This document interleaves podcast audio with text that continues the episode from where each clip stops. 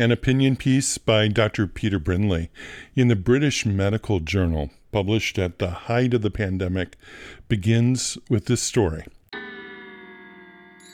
One of my adult sons asked me if I wanted to try magic mushrooms for my 50th birthday. After I spat out my tea, I suggested he just take me out for a nice lunch. His pitch went something like this If a drug could reconnect you with a sense of awe, empathy, childlike openness, and connectivity, would you take it? It can increase creativity, silence the ego, and allow you to better give and receive love. Dr. Brindley continues I haven't yet tuned in or turned on, but my quest to know more has been quite the trip.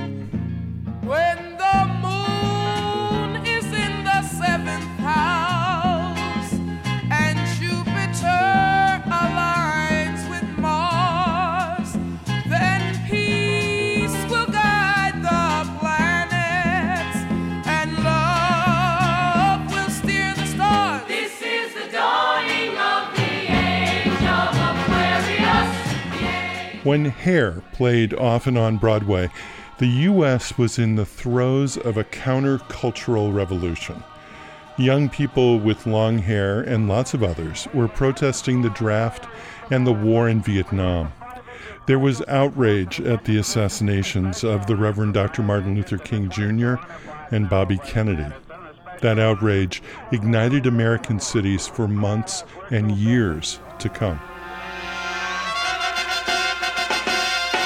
What goes up must come down. For three days in August 1969, some 400,000 people converged on Max Yasgur's dairy farm in Bethel, New York, for what was billed as an Aquarian exposition three days of peace and music.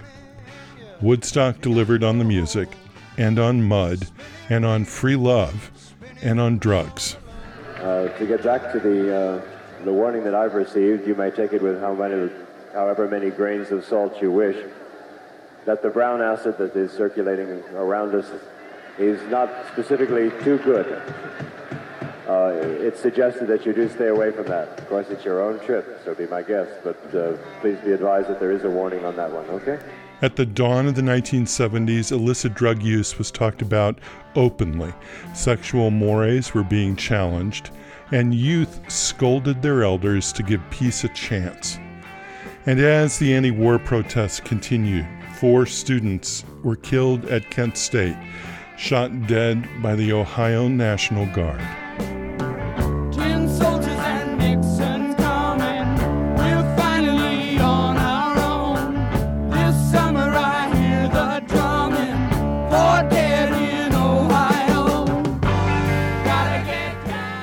A year after Woodstock, President Nixon declared a war on drugs.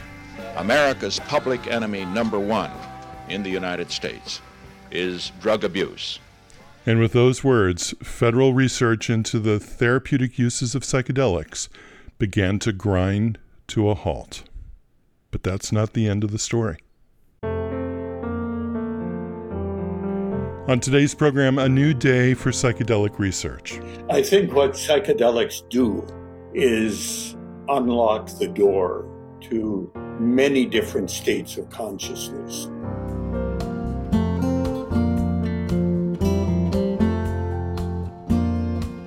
Bill Richards has been studying psychedelics for 60 years now. He says they work differently than other medications. And that's a whole new concept in psychiatry that it's the memory of an experience that's therapeutic, that you carry with you. You don't have to t- keep taking it every day to have the effect.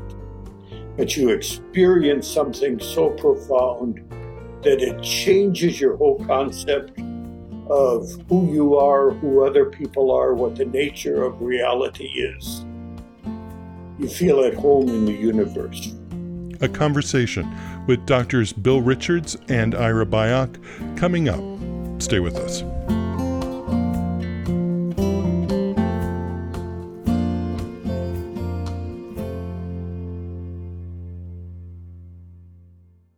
This is the Hear Me Now podcast that comes to you from the Providence Institute for Human Caring.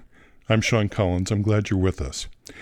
Dr. Bill Richards is a psychologist in the psychiatry department of the Johns Hopkins University School of Medicine, Bayview Medical Center, a consultant trainer at sites of psychedelic research internationally, and a teacher in the program of psychedelic therapy and research at the California Institute of Integral Studies.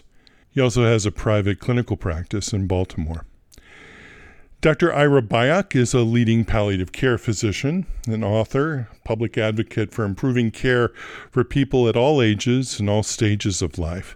Dr. Byock is professor emeritus of medicine and community and of family medicine at the Geisel School of Medicine at Dartmouth, and he's the founder of the Providence Institute for Human Caring, and he's a senior vice president for strategic innovation at Providence. Doctors Byock and Richards, welcome. I'm so glad you're with me for today's conversation. Thanks. It's good to be here. Dr. Richards, let's begin with you. Tell me how it is that your research into psychedelics started up again. I was at the uh, Maryland Psychiatric Research Center in Baltimore. Uh, we had two federal grants by the National Institutes of Mental Health uh, for researching the use of alcohol of LSD in treatment of alcoholism and uh, depressed uh, hospitalized patients. Um, we had a growing staff. I can remember us sitting around a big, heavy table, thinking about how we were going to train the hordes of providers that would be needed in the, the next few years.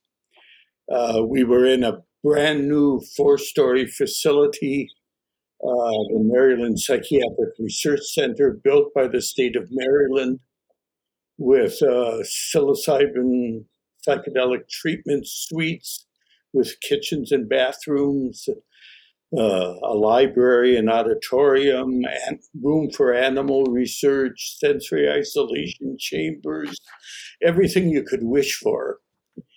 And um, then all of a sudden, uh, Timothy Leary declared was declared the most dangerous man in America, and um, funding for support uh, dried up, and uh, the staff got smaller and smaller.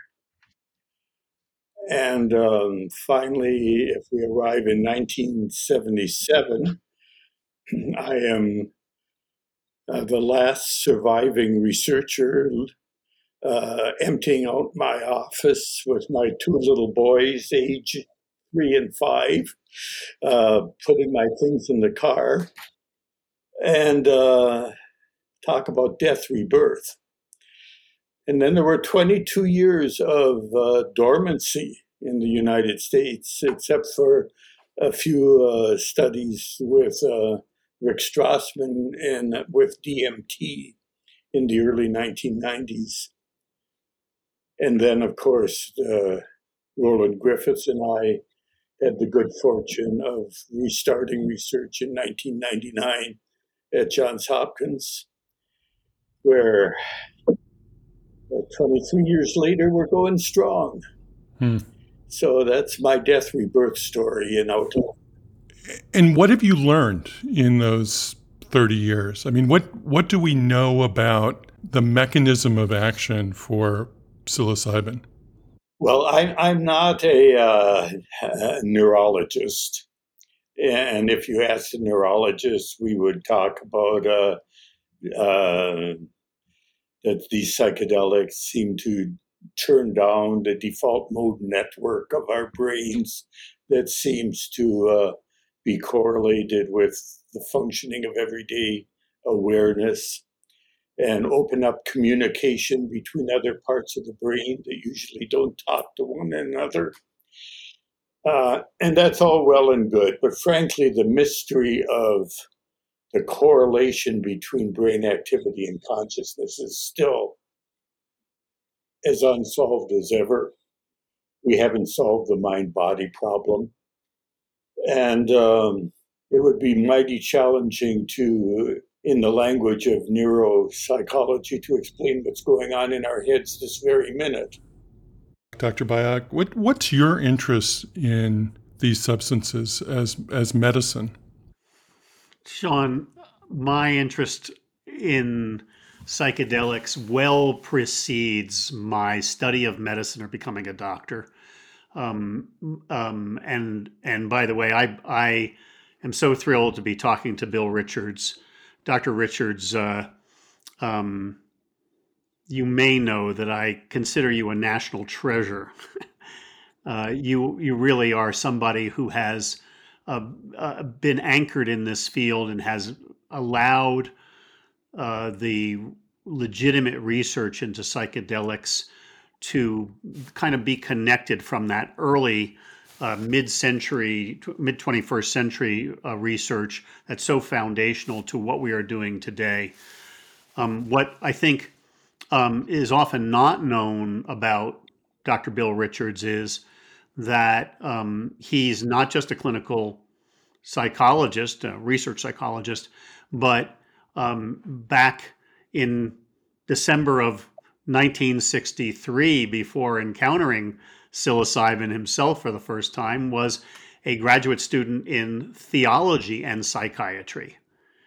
And for me, one of the real contributions that uh, uh, Bill Richards has made over the years has to keep us tacking back to the um, mystical experience, the the phenomenology of of the mystical experience, which seems to have correlates to the therapeutic effects of psychedelics.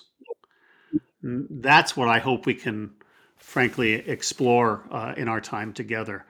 I, I, you know, I've always wanted to ask Bill what what you would have been or what what your career might have looked like had uh, um, had we been able to ask you on December 3rd, 1963, what your career was likely to be rather than uh, the day or the week after? well, thank you, Ira. Um, yeah, there was a time uh, when religion and uh, medicine were much more interwoven and interrelated uh, than they've been recently. And with the psychedelics, we may recapture that. They're both integral to healing. There are even different languages sometimes uh, about healing. Yeah, back when uh, I was a theological student, uh, just very briefly tell the story. Um, I just heard that there was an interesting experiment going on in the uh, Clinic, the psychiatric clinic around the corner from where I was living. And they were looking for student volunteers to test some new drug that was supposed to uh, elicit uh, memories from early childhood. And so uh, I thought that sounds interesting. And I, at this point, I had not heard the word psychedelic or the word psilocybin.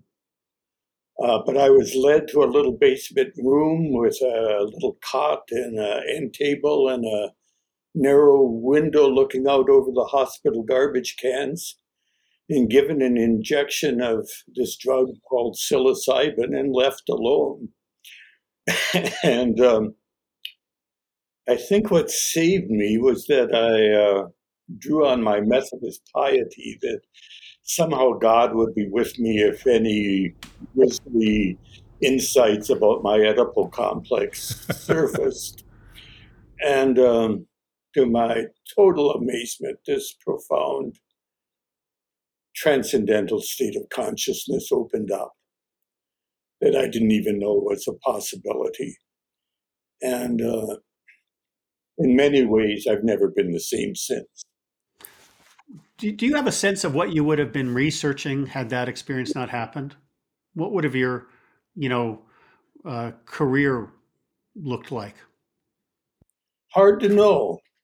Uh, in, in my own mind, I felt kind of called to the ministry and then called through the ministry to research in psychology of religion, and through that into research in clinical psychology and other states of consciousness. And who knows what I'll be when I grow up. Uh-huh. Uh, We're all pulling for you to. I might still be a musician, actually. Dr. Richards, uh, you said that your life in some way has never been the same. And that's the sort of thing that people say who've had an experience that sort of profoundly changes or alters their perception of the world or their place in the world or the way things are connected in the world. Um, and I'm wondering, is is that what they do? Do they open up that awareness of connection or that we might normally be blunted to? I think what psychedelics do is unlock the door to many different states of consciousness. There's no such thing as the psychedelic experience, but there are perceptual changes. There are um, psychological dynamics to sort out from one's life history. Uh, there are visionary archetypal visions of gods and goddesses in ancient civilizations and precious gemstones and that whole rich language that Carl Jung talked about in mythology and so on. And then there's this state we call mystical consciousness, which is characterized by unity, uh, transcendence of time and space, uh, uh, immersion in what in religious language we call eternity, or in mathematical language, infinity. And uh, I can say for myself, I grew up in northern Michigan with a profound ex- appreciation for nature. I grew up in a Methodist church that valued conversion experiences. So there was a sense of like uh, the closeness to the sacred dimension and, honoring of it. Um, I said my prayers every night as a child, you know. Um, but nothing like this depth or intensity of experience, which is really uh, the mystical consciousnesses. Uh, we have words for it in all the great uh, world religions. We call it the beatific vision in Christianity. But in Hinduism, it's the Atman Brahman unity. You know, it's the the drop of water of the individual self merging with the ocean of the divine Brahman, you know. Um, it's oh, out beyond time. It includes intuitive knowledge that's very reliably reported by different people in different cultures. And hmm. that's what seems to be powerfully therapeutic in terms of the psychotherapeutic use of these substances. And those therapeutic benefits extend well beyond the period of time that the substance is in your bloodstream. Yeah. I mean, there's it, it seems to change something that persists after the administration of the of the medication. And that's a whole new concept in psychiatry that it's the memory of an experience that's therapeutic that you carry with you. It's not a drug effect that you you don't have to t- keep taking it every day to have the effect. But you experience something so profound that it changes your whole concept of who you are, who other people are, what the nature of reality is. You feel at home in the universe for a few blessed moments. I don't know why it took psychiatry so long to learn this. You know, uh, we have other experiences that do that. Um, people survive, you know, falls that should have killed them, but they but they end up surviving and walking away, or or after a long period of time, you know, reestablishing their their health. Um, uh, we have astronauts that have been uh, on spacewalks and come back to Earth saying, "My life will never be the same." they're they've learned something experiential that has shifted their their framework, their their worldview in profound ways. Um, and I think for some of us, falling in love has done that, right? You fall in love, and all suddenly who you are is experienced as different. The world looks different. It feels different in some ways.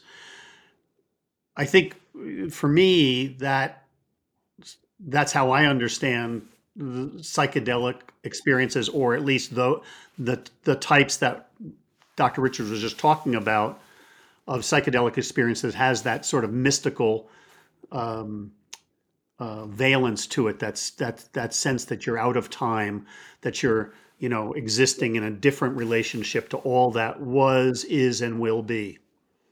Yeah, and how do you know it's not a big delusion? You know, it's just like how do you know you love your wife and your kids? You know, it's an intuitive judgment that just seems central to your identity. You know, it's very important to uh, stress that these experiences don't only happen with psychedelics.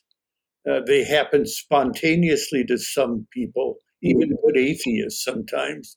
You know, in the middle of the night, all of a sudden consciousness opens up. Uh, uh, they happen sometimes in natural childbirth. They happen in some meditative states. Uh, in sensory isolation or sensory overload, as in uh, symphony concerts or rock bands sometimes, you know, and so on. Maybe very rarely, even in exceptional sexual orgasms, you know. There's another world of experience that opens up.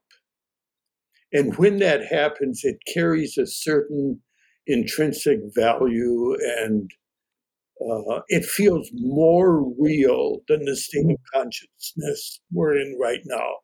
And most people who have those experiences choose to trust them. They may be very guarded about who they share them with. Yeah. But they're not as rare as we tend to think. You know, that's true of those other experiences that Ira just enumerated we, we tend not to go around telling people about our, our meditation experience or yeah. our incredible orgasms or any other peak experience. We we tend to guard either guard that or feel that it's not appropriate to be sharing it with people. It's curious. Those experiences are very hard to put into words. With all due respect to uh, science and language, uh, this is the realm of art and music often, you know? It, it's another language. I'm glad you brought up art and music. Um, I was born in 1960, so I am literally a child of the 60s. And things like the music from Hair, the sort of emergence of pop art and op art and psychedelic art started appearing on posters and um, in head shops downtown when I went to go see movies. And I, I've always wondered how. I don't really want to ask how accurate it is, but how is it that that style of art, that psychedelic art, where Paisley has never seen a, a, prouder moment in its life, or fractals, or whatever, is it somehow tied to experiences that people commonly have, or is it is it fiction in some way? Uh, how is it how is it that we settled on that type of art as a representation of psychedelic experience? Well, frankly, I, I think the most psychedelic art may well be uh, uh, a Tibetan mandala, you know, of circles and squares and circles and squares and circles and squares, structure and Paisley, if you will, in balance with one another. Um, you know, Bach and Brahms are among the most psychedelic musicians I know. Hmm. There's a story I love to tell of being in uh, uh, northern India, uh, graciously invited to the home of Tenzin Chogyal and his wife Rinchen Khacho, the younger brother of the Dalai Lama. And um, I was thinking, what should I ask them about? You know, and I thought, aha, Tibetan music. And I uh, said, Tenzin, tell me about Tibetan music. You know, this idea that di- different frequencies of these long horns or cymbals might trigger different states of consciousness and so on. I remember he paused, looked at me, and said, Bill, the music that moves me most deeply spiritually is Beethoven's Pastoral Symphony. let's not underestimate our own traditions.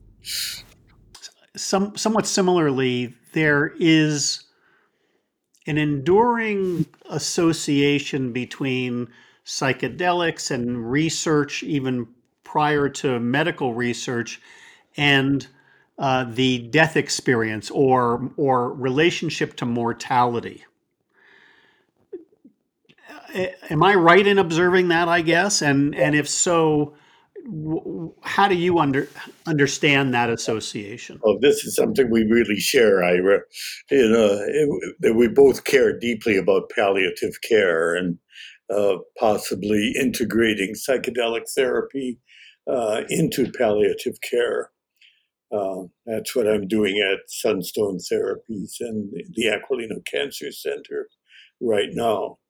I've been giving psychedelics, LSD, DPT, psilocybin, for decades to uh, cancer patients or people approaching the end of their lives. And it's incredibly meaningful, sacred work. And often, when these people have uh, what we would call mystical or transcendental experiences, we find the most dramatic reductions in depression, anxiety, interpersonal uh, withdrawal. Uh, people start to live until they die, but they often claim loss of a fear of death. It's not necessarily that they're convinced of personal immortality, that my little Bill Richards will live on forever kind of idea, but that there's something in which we all participate that's eternal. And uh, there's an ultimate loss of anxiety, a feeling that consciousness is indestructible. And the interesting thing is that, that those people don't get suicidal. There's no urge to speed up the death. Uh, on the contrary, they live every day as fully as they can, most of them. But there's this intuition that uh, they know something deep within themselves about, uh, I guess, eternity, really, a state of mind outside of time and space in which we can participate, that we can tune into that dimension that happens in meditation sometimes or other you don't have to die in order to get a glimpse of that. But it's a uh, form of human awareness that's incredibly meaningful beautiful and transformative in terms of uh, being able to live more fully. So so here we are. This this is my own understanding uh, I, which i hope i can articulate so psychedelics, as I have come to know them and and think about applying them therapeutically, particularly for people with serious life-threatening conditions, are not drug therapy like you know antidepressants or anxiolytics, the SSRIs or the benzodiazepines. They are experiential therapy with the experience induced by the psychedelic in some way bringing the person into relationship with their own life or said another way in relationship to their mortality. That's right. That that seems to be a, often a quality of of the of the psychedelic experiences that become therapeutic that uh, that have therapeutic effect that people feel somehow that they they were confronting um, mortality, and yet instead of getting suicidal, have this sense that they have this enduring connection to all that was, is, and will be, Absolutely.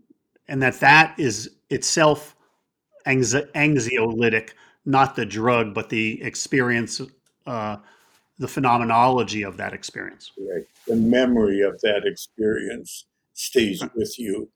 And as you integrate it and apply it in daily life, it um,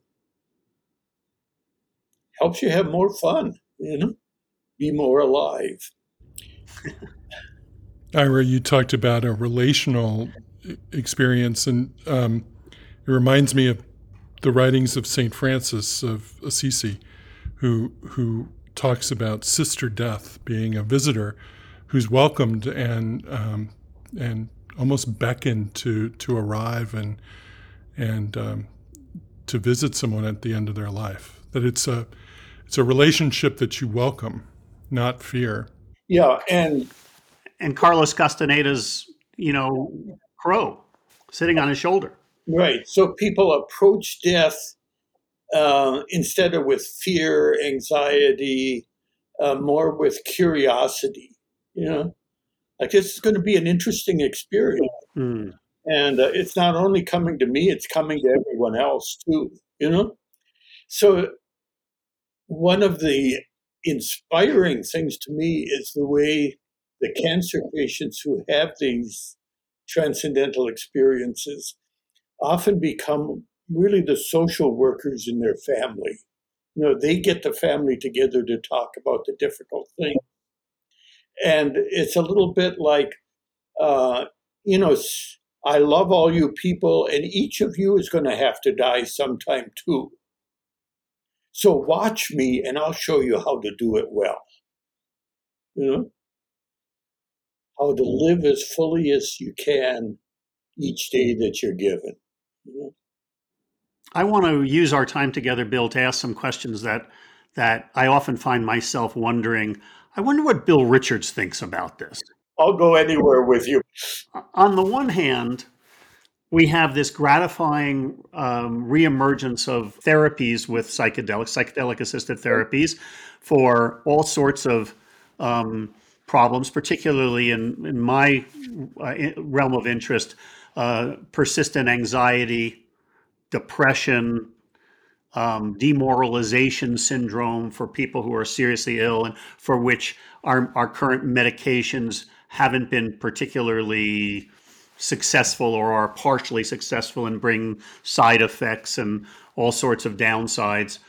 On the other hand, we have this reemergence of um, non medical use of uh, psychedelics and uh, and a number of um, jurisdictions which have decriminalized and some have uh, are have or are poised to fully legalize psilocybin as one psychedelic that that may well become quite quite widely available again. And some of us, I'll, I'll say myself, as much as I want to see psychedelics reemerge as a therapeutic modality, I worry about the the non-prescribed, non-screened, and supervised patients and their experiences. But uh, within palliative care, first of all, I am actually not aware of any ongoing uh, therapies that are housed within a palliative care program. They're all housed within uh, psychology, psychiatry, or now at Aquilino, I guess, oncology. But the field of palliative care has yet to actually embrace this. But the current trials, as I understand them, require a diagnosis, a DSM 5 diagnosis of anxiety, depression, or demoralization. And one of the things that I've been saying, and that I wonder what Bill Richards thinks, is you know, shouldn't dying be enough? Well, that, that would only make this relevant to mortal people. No, I, I think uh, exploring human consciousness is a human right to, ex, you know, Teilhard de Chardin says we're all uh, spiritual beings having physical experiences or human experiences right now. You know, well, we should be, if that's true, we should be able to wake up to the spiritual dimension of our lives. That's not something government should be controlling or trying to control. But how we do that needs to be done wisely, safely, responsibly. And the psychedelics are an incredibly powerful tool when they're used right.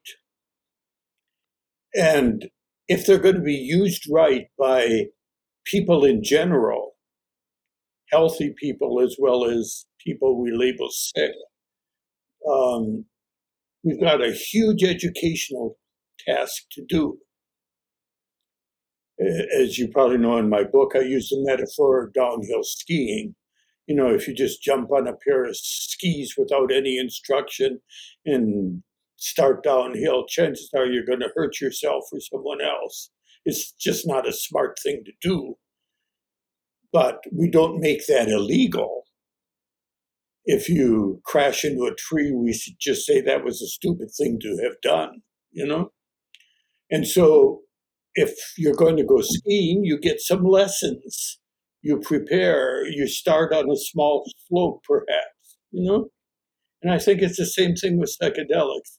If you choose to use this uh, technology of exploring the mystery that you are, um, you need to go about it carefully and intelligently.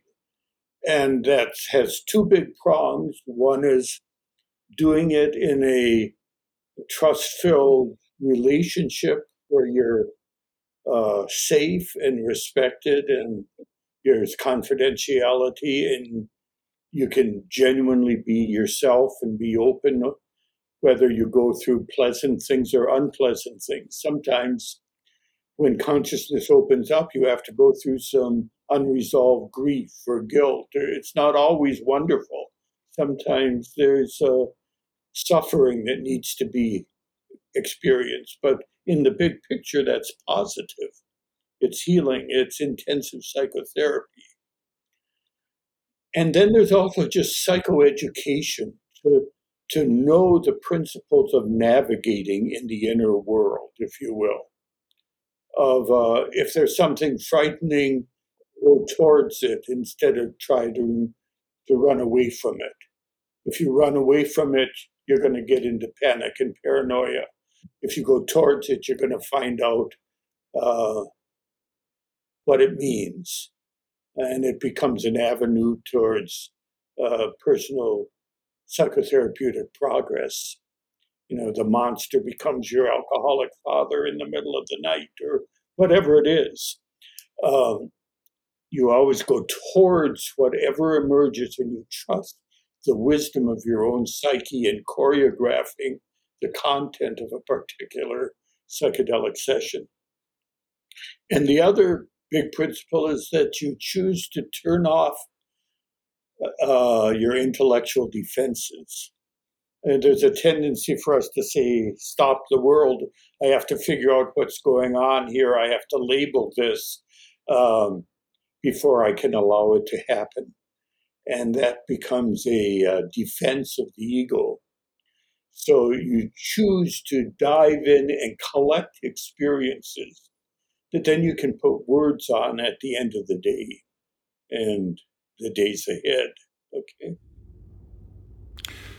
Dr. Richards, is your experience that people who have uh, a psychedelic experience have a good memory of what they experienced, or um, is that aided by the the trusted guides who are at their side? The inner world is so incredibly vast. There's so many different strata of experiencing, if you will. Uh, no matter what the dosage is, no matter what is experienced, I don't think anyone can ever bring back a hundred percent. Okay. Uh, but if you remember percent, it can be life transformative. Okay. And the memory that they're, it, it's like um, roller skating through the Louvre. Okay. Uh, you, there's no time to look in detail at every painting, but you know you were in an incredibly beautiful place. And you probably zeroed in a, on a half dozen paintings that you really remember. And that's what a psychedelic experience often is like. just to stay with that for a moment, though, I, I think the memory is more emotional than than cognitive. Uh, you know, for me at least, I, I can't remember all the thoughts, um, but I, I can remember how I felt, feel or felt, and th- this, that sense of confidence that that all is well. That you know, um, there's this phrase "mothers at home," right? This this sense of being grounded and yeah. and safe. It's also what we mean by the word cognition. You know, in our recent history, cognition kind of means intellectual, verbal uh, language.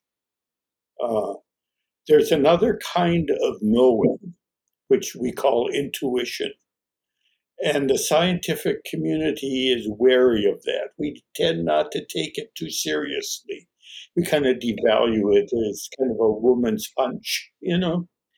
But the great spiritual insights always arrive intuitively.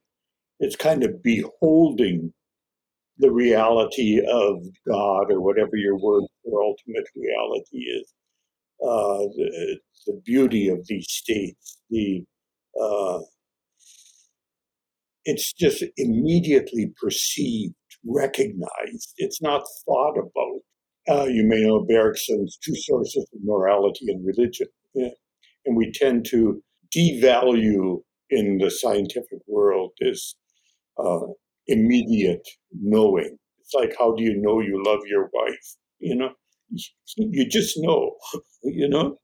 What makes it scientifically respectable is when you find that very different people, different uh, educational levels, different professions, different races, different cultures, when they all report essentially the same thing, then you can say, uh, this is not just weird emotionality. They're really tuning into something that's at the core of each of our minds.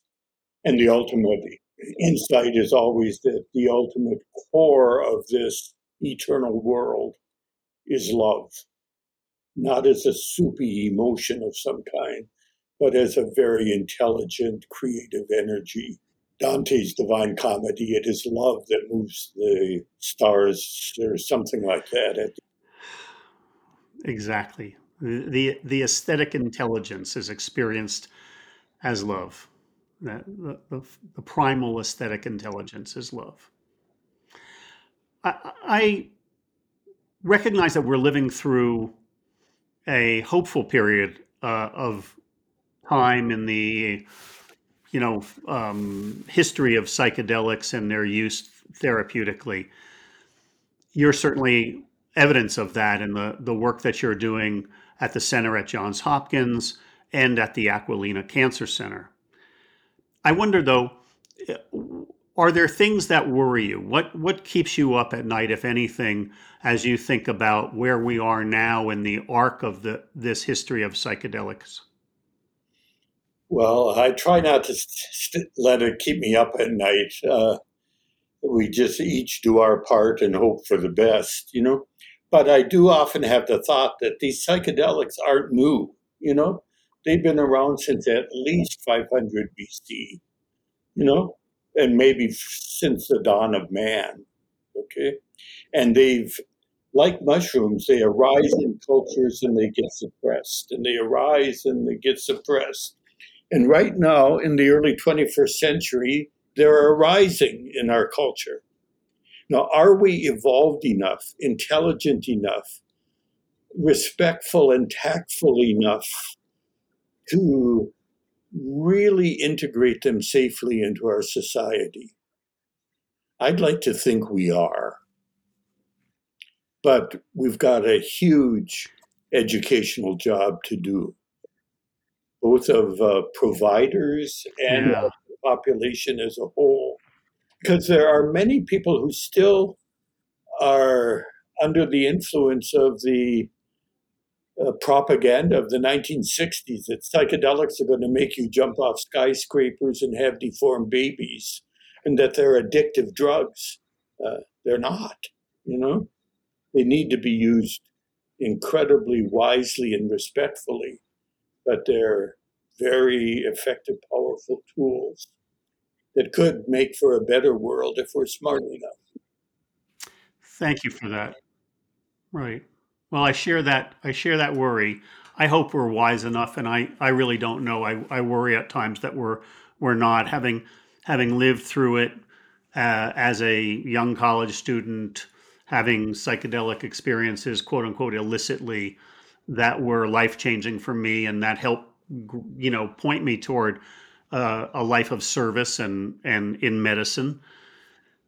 Deeply value the experiences, but I I witnessed pretty close at hand the politicalization, the polarization, the demonization, the the propaganda that you just mentioned, uh, and all of that go away, and the the real um, destructive misconceptions that uh, were resonant so long for so many decades, which is which is why I started to write and speak out in in my seniority as a you know palliative care doc um, but now I'm both gratified on the one hand to see all the attention, and and I worry that things are moving a little too swiftly outside of the research and careful therapeutic settings.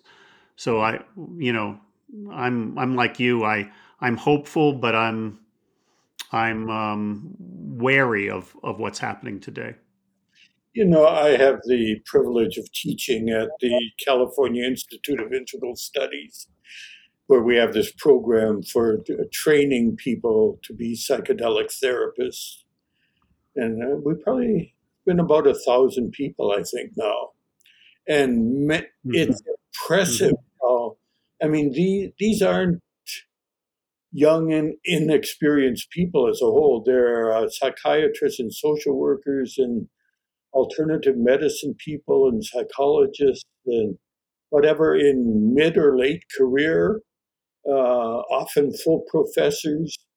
Uh, they just want to be uh, poised to be able to legally work with psychedelics if and when they come off Schedule One, which could actually happen in a couple years, three years, four years, who knows the FDA has been very open and reasonable.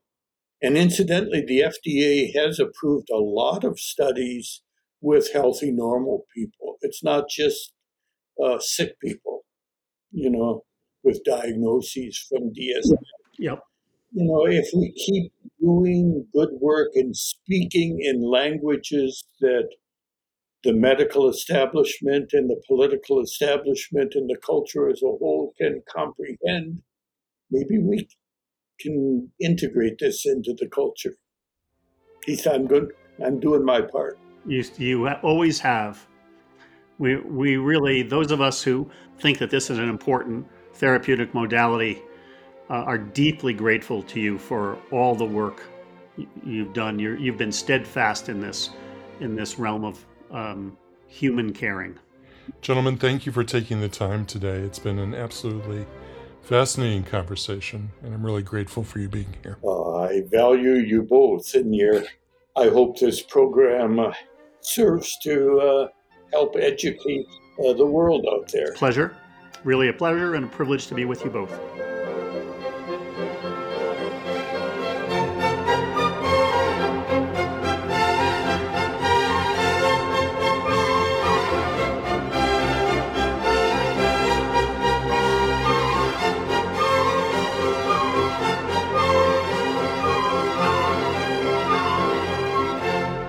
Dr. Bill Richards is a psychologist in the psychiatry department of the Johns Hopkins University School of Medicine Bayview Medical Center. He's also a consultant trainer at sites for psychedelic research internationally, and he teaches in the program of psychedelic therapy and research at the California Institute of Integral Studies. He spoke with us from Baltimore. Dr. Ira Byock is a leading palliative care physician author, and public advocate for improving care for people of all ages and stages of life. Dr. Byock is a professor emeritus of medicine and community and of family medicine at the Geisel School of Medicine at Dartmouth, and he's the founder of the Providence Institute for Human Caring. He spoke with us from Missoula, Montana.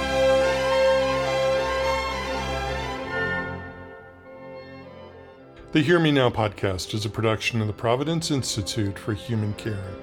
Follow us on Twitter, where we're human underscore caring. The program is produced by Melody Fawcett, Victoria Johnson, and Scott Acord. We have research help from medical librarians, including Basha Delovska Elliott, Seema Bhakta, and Heather Martin. Our theme music was written by Roger Neal. The Pastoral Symphony was written by Beethoven. The executive producer is Michael Drummond. I'm Sean Collins. Thanks so much for listening. Be well.